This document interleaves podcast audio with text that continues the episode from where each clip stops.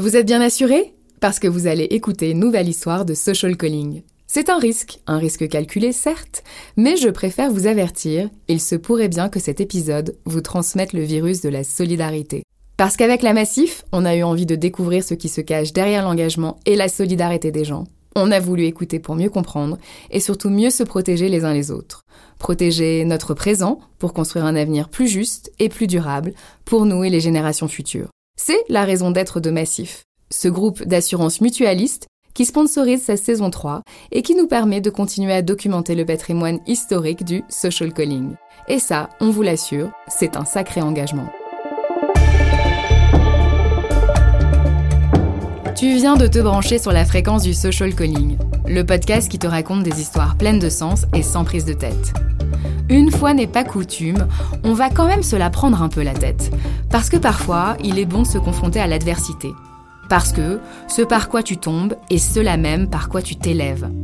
C'est ce que j'ai retenu de l'histoire de Marc Mossalg, le créateur d'énergie partagée, un mouvement qui fédère, accompagne et finance les projets citoyens de production d'énergie 100% renouvelable en France.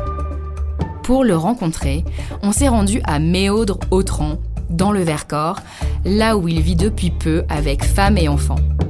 Dans un silence enneigé, autour d'une tasse de thé fumante et sous l'œil aiguisé d'un gros renard gris passant furtivement, Marc a rembobiné le film de son existence jusqu'à ce jour où il est devenu adulte presque malgré lui.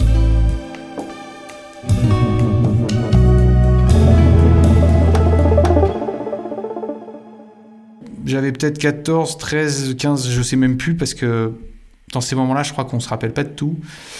Euh, du jour au lendemain, ma sœur était plus chez moi et euh, tout le monde semblait euh, savoir ce qui se passait, tout le monde semblait comprendre la situation et j'étais, j'étais le seul à, à tomber des et à pas comprendre pourquoi est-ce que des gens étaient venus chercher ma, ma sœur à la maison.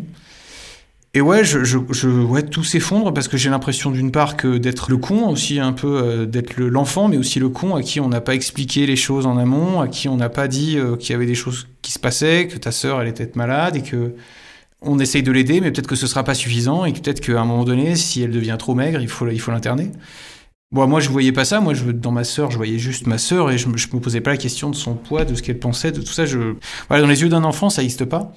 Et du coup, ce jour-là, je pense qu'il y a aussi euh, un voile qui tombe et, qui tombe après en cascade, où on se rend compte que tout ce qu'on pensait être euh, valable l'est pas forcément. Et surtout, la vie se complexifie. On a l'impression que ce qui logiquement fait qu'on est heureux, eh ben pour plein de gens, on n'est pas heureux et que même en vivant plus que correctement euh, en région parisienne, en famille, eh ben il y a des gens qui peuvent être malheureux. Et ça, quand on est un enfant, des fois on le comprend pas. Et là, je me dis, mais du coup, qu'est-ce qui a merdé? Qu'est-ce qui a fait que elle était malheureuse ou elle est malheureuse? Et qu'est-ce qui fait que moi, je pense pas l'être? Et pourquoi est-ce qu'il y a eu toute cette incompréhension, ces quiproquos, ces difficultés de communication entre les gens? Ouais, il y a un peu une part de révolte dans cette incompréhension de se dire, mais on a tout pour être heureux et pour agir correctement, et pourquoi est-ce qu'il y a cette souffrance au milieu, quoi? Donc du jour au lendemain, on m'avait dit mais euh, tu vas pas la revoir et tu la reverras peut-être pas d'ailleurs parce que quand on se fait interner, euh, c'est que les choses vont pas très très bien. Je pouvais pas la voir, je pouvais pas l'appeler. Et le seul moyen que j'avais, c'était de lui faire passer des cassettes. Ils étaient d'accord pour ça, pour faire passer des cassettes où je parlais à ma sœur. Donc voilà, je, lui parlais euh, à cœur libéré, à cœur ouvert. Et je pense que c'est ça aussi qui fait que j'aime bien parler aux gens, j'aime bien écouter les gens. Et voilà, c'est les prédispositions qui font qu'on a, on a envie de communiquer, on a envie d'aider les gens à s'exprimer, quoi. Qu'est-ce que ça a eu comme impact euh, dans ta vie d'adulte aujourd'hui, cet événement? Déjà une prédisposition quand même à comprendre les souffrances et les douleurs des gens. Et du coup, une sorte d'empathie, de savoir écouter, de savoir se mettre à la place et, et voire même de pouvoir anticiper ce que les gens vont penser. Je pense que voilà, je suis à l'écoute des gens et des souffrances des gens. Alors des fois, c'est même un peu trop. Euh, enfin, je me rends compte aussi que dans ma vie d'adulte, euh, je suis assez à l'aise avec des gens qui vont pas bien. Bon, c'est pas spécialement positif de dire ça, mais euh, en tout cas, j'arrive à rentrer en connexion avec des gens qui ont des cicatrices. D'ailleurs, des gens sans cicatrices, ça n'existe pas, mais c'est plutôt est-ce qu'on arrive à rentrer en connexion sur nos cicatrices? Est-ce que du coup, on arrive à, à s'en parler tranquillement, mais pour être sûr qu'on est bien là l'un avec l'autre, quoi. Je dis souvent à mes amis, euh, on va directement à la quatrième couche, on passe pas par le comment ça va, tout ça, enfin on peut y passer, mais j'ai envie d'aller directement à la quatrième couche, comment ça va vraiment, quoi? Le fait de pas trop s'embarrasser de choses, euh, je dirais superflues, mais c'est un peu présomptueux de dire ça, mais il y a aussi un rapport au temps, à ce moment-là, où tu te dis, bon, bah en fait, la mort, elle est pas si loin que ça. Il faut apprendre aussi euh, à pouvoir profiter de la vie tant qu'elle est là. Et ouais, moi, ça a été une gros signal d'alerte. La mort n'existait pas dans mon logiciel avant ça. Ça, c'était nouveau et du coup que ça concerne euh, par extension possiblement moi ou les gens. Ça m'a mis dans un besoin et une exigence d'efficacité, entre guillemets, vis-à-vis de ma vie. C'est-à-dire que va pas falloir en faire n'importe quoi. Voilà, donc finalement, ouais, en fait, avec une épreuve comme ça, on apprend plus ou moins la vie en 4 secondes. Hein. Ça fait qu'on garde les autres différemment, qu'on essaye de mieux analyser les choses, de mieux comprendre, de faire attention aux premières impressions. Enfin bref, justement, je me disais que c'était le fait de ne pas s'exprimer clairement et de pas dire ce qu'on pense et ce qu'on ressent euh, quand on le ressent, qui fait qu'il y a ce genre de, de difficultés. Voilà, euh, c'est des choses qu'on nous a dit un jour ou des choses qu'on nous a pas dit un jour ou qu'on nous a jamais dit, qui font qu'après ça prend des proportions terribles. Les traumatismes alimentaires sont liés beaucoup au traumatisme psychologique, et je me dis c'est quand même con d'en arriver là à cause de choses qu'on se dit ou qu'on se dit pas.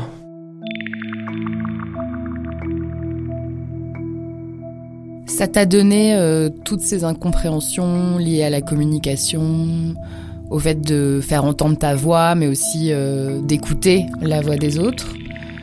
Ça t'a donné envie de faire quelque chose de spécial dans ta vie? Ça m'a donné envie d'écrire. Je voyais bien que tout ce qui se passait dans ma tête, ça suffisait pas que ça y reste il fallait, pour que ce soit bien ordonné, que ce soit un peu euh, rédigé, par de la prose, par des poèmes, par euh, n'importe quoi, mais en gros, il fallait que ça sorte, et, quand ça sortait, c'était tellement agréable que j'ai été piqué, quoi. Et puis ça m'a donné l'impression que j'avais une capacité à faire ça. Il y avait sans doute des perspectives euh, pour les études. Et je me suis dit plutôt, bah, je vais aller vers la communication parce que créativement, ça me plaisait, la conception-rédaction, le fait d'être créatif, j'ai toujours aimé être créatif. Et du coup, j'ai commencé les études de communication euh, juste après le bac, effectivement. En école de communication, ça parle des grosses agences, ça parle des gros budgets, ça parle des trucs créatifs, genre euh, les vodkas Smirnoff, euh, Red Bull et compagnie. du coup, c'est c'est super créativement, mais on est quand même sur des, un aspect très conso, capitalisme, etc. Du coup, j'ai pu commencer à faire quand même des stages et je me suis rendu compte à quel point les gens étaient sinistrés dans les agences classiques, DDB, Publiciste et BWA, etc., qui sont des grosses agences parisiennes. Alors moi j'étais juste le petit stagiaire, mais euh, je me disais waouh, dis donc, une agence c'est quand même vachement organisé et, pas très drôle en fait, beaucoup moins drôle que ce qu'on a l'impression que c'est vu de l'extérieur. Et puis le glas a été donné quand j'ai travaillé dans une agence de fax mailing. Donc euh, c'est ces agences qui. je me rappelle. C'est ces agences qui vous envoient ces fax horribles qui du coup bouffent de l'encre.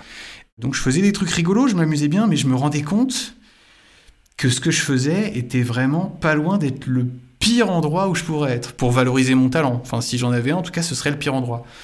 Tout ça pour dire que je me suis juré à partir de ce moment-là de plus jamais, tant que c'est possible, de pas mettre mon travail au service de quelque chose auquel je crois pas et surtout pas en, faveur de quelque chose euh, qui est euh, négatif pour euh, la planète, pour la société, pour le vivre ensemble et tout ça. Donc après, je me suis rendu compte que la cause environnementale, elle était ancrée en moi depuis toujours et que j'avais cette incompréhension initiale qui est de se dire mais je comprends pas pourquoi est-ce qu'on détruit la planète, je comprends pas pourquoi, enfin je vois pas l'intérêt. Comme j'avais cette, euh, cette candeur sur, sur l'incompréhension, bah, au niveau de la communication, ça marchait bien, je me plaisais, j'arrivais à formuler des messages qui étaient percutants et puis et puis surtout, j'ai rencontré euh, voilà, toute une communauté de gens qui travaillaient dans ce domaine, qui étaient habités et riches. Donc euh, c'était, j'avais trouvé ma voie, quoi.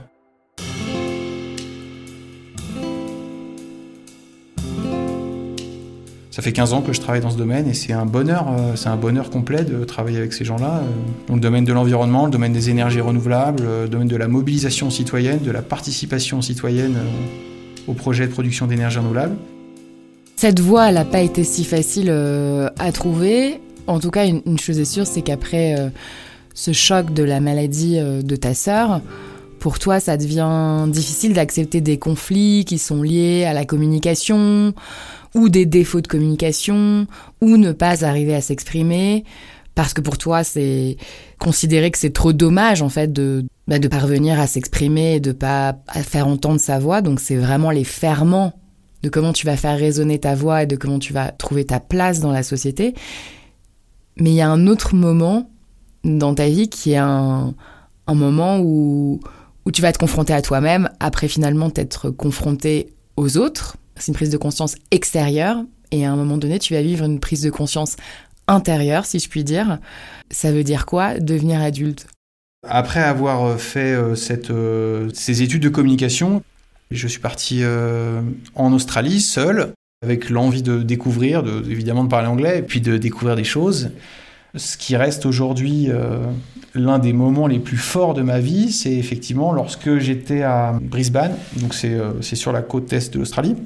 Il y a une île en face qui s'appelle Hitchinbrook Island qui est un parc naturel régional, je sais pas comment ils appellent ça, mais euh, on régule les visites dans sur cette île et on y accède par bateau une fois par jour. Et au moment où je me pointe le matin pour pouvoir partir sur cette île, je m'étais euh, enregistré avant, eh ben on m'indique que tout le monde a décommandé parce qu'il fait trop chaud, qu'il y a personne sur l'île et qu'il y a personne qui compte y aller et que du coup je serai tout seul et qui et du coup pour me sécuriser, ils me munissent d'un d'une balise que je devrais activer euh, si jamais je, suis en danger. Dans l'eau, il y a des requins, il y a, des crocodiles, il y a euh, tout un tas d'insectes qu'il ne faut pas rencontrer. Donc, euh, il y a plusieurs raisons de s'inquiéter.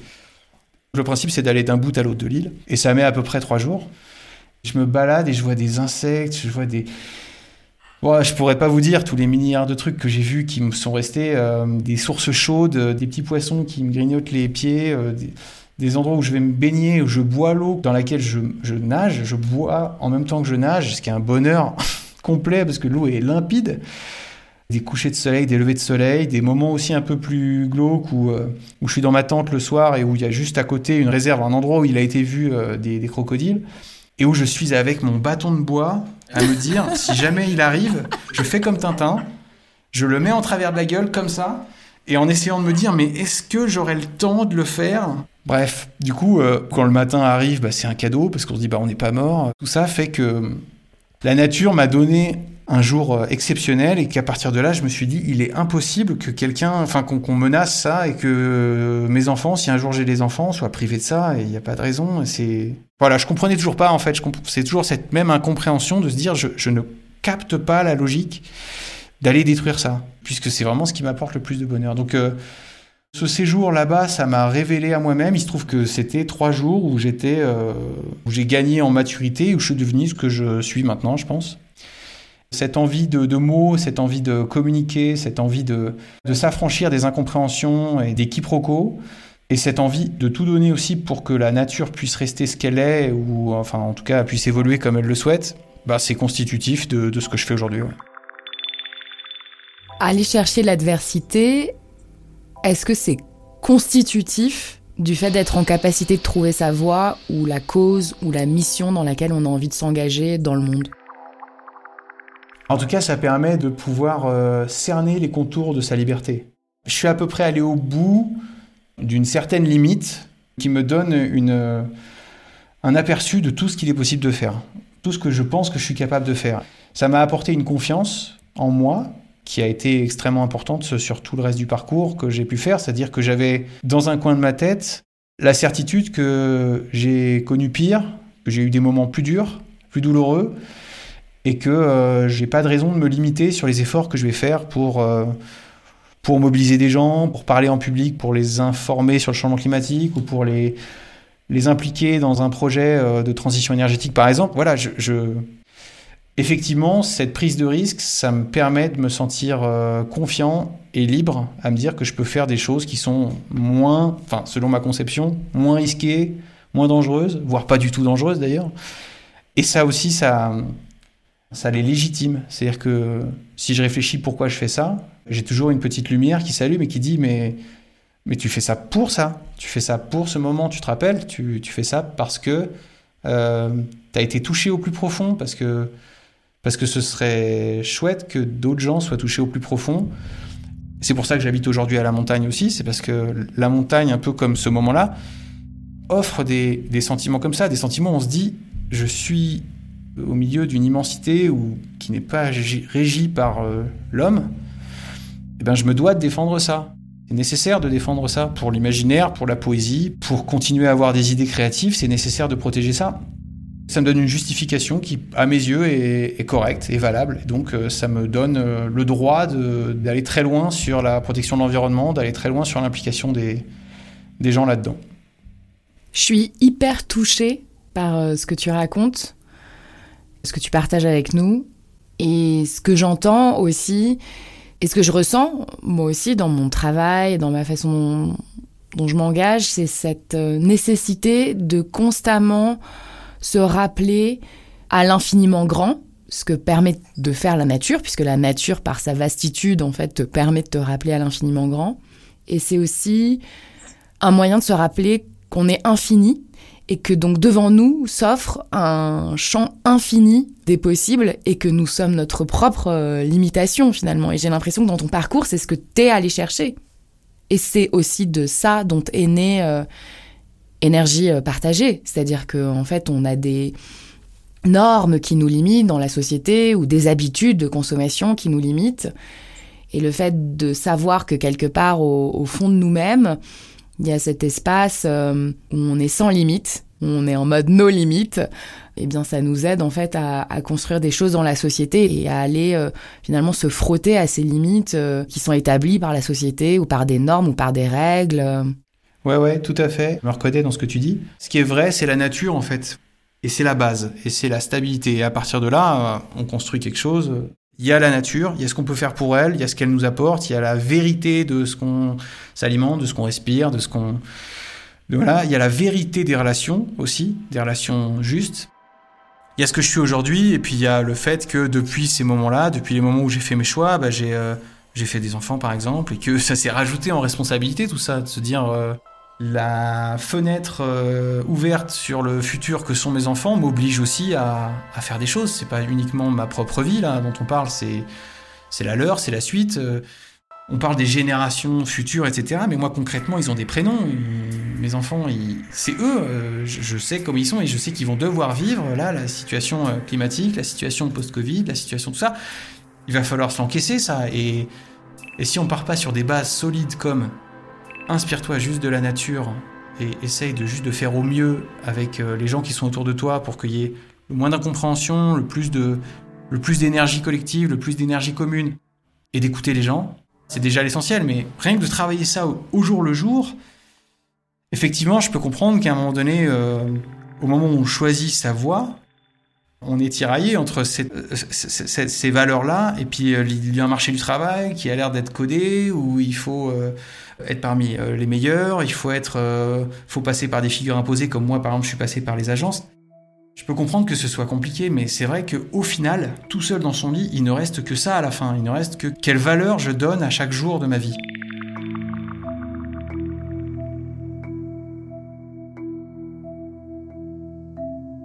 Quand on arrive à répondre à cette question en disant Ok, je suis fier, je, peux me regarder dans, le miroir, c'est un bonheur complet de vivre de cette manière-là.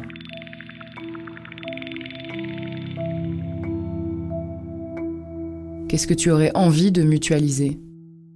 Moi, le mutualisme, je le vois comme une solidarité, comme une solidarité euh, entre les gens, euh, entre les pays, entre les régions, entre les villages, entre et je vois qu'il y a beaucoup de choses que l'intelligence collective permet de magnifier, de bonifier. La énergie partagée, c'est autour de l'énergie. On voit que quand des gens se saisissent d'un sujet, quand bien même il est technique, comme l'énergie ou l'électricité ou ce genre de choses, quand ils se saisissent de ces sujets, quand ils essayent de comprendre, quand ils essayent de participer, de prendre le risque de d'agir même, et, puis même parfois de créer des, des structures qui vraiment sont responsables eh ben, il, émane de, ce travail collectif quelque chose d'extrêmement puissant que moi je vois depuis 8 ans que je travaille à énergie partagée. Et je vois que ça les nourrit profondément. Et ça nourrit leur vie. C'est exactement en lien avec ce que je disais, précédemment, de se dire que ça, ils peuvent se coucher euh, et, se regarder dans un miroir sans, sans rougir. Ça apporte ça. Le fait de se rassembler au sein de ces coopératives leur permet de se connaître et se reconnaître le principe du mutualisme, c'est d'aller à l'encontre de cette course à c'est ta personne qui est importante, c'est surtout pas les autres. Non, si, si, au contraire, c'est soyons noyés dans un collectif qui lui avance. Ça fait aussi que ça nous permet d'être entraînés quand on est nous-mêmes en panne. C'est ça aussi le bonheur du collectif, c'est que parfois quand on a un coup de moins bien ou quand on sait que on va pas dire un truc très intelligent, bah, c'est les autres qui le disent, c'est les autres qui trouvent la solution. Et voilà, ça c'est une nouvelle manière de travailler qui sont en train d'être élaborées dans tout un tas de petits territoires en France et puis en Europe et puis dans le monde. Ça s'organise et je pense que j'espère que de mon vivant, je verrai ça euh, géré euh, au niveau mondial et que ça, deviendra peut-être une nouvelle, nouvelle manière de, de structurer euh, les sociétés en France et peut-être dans le monde.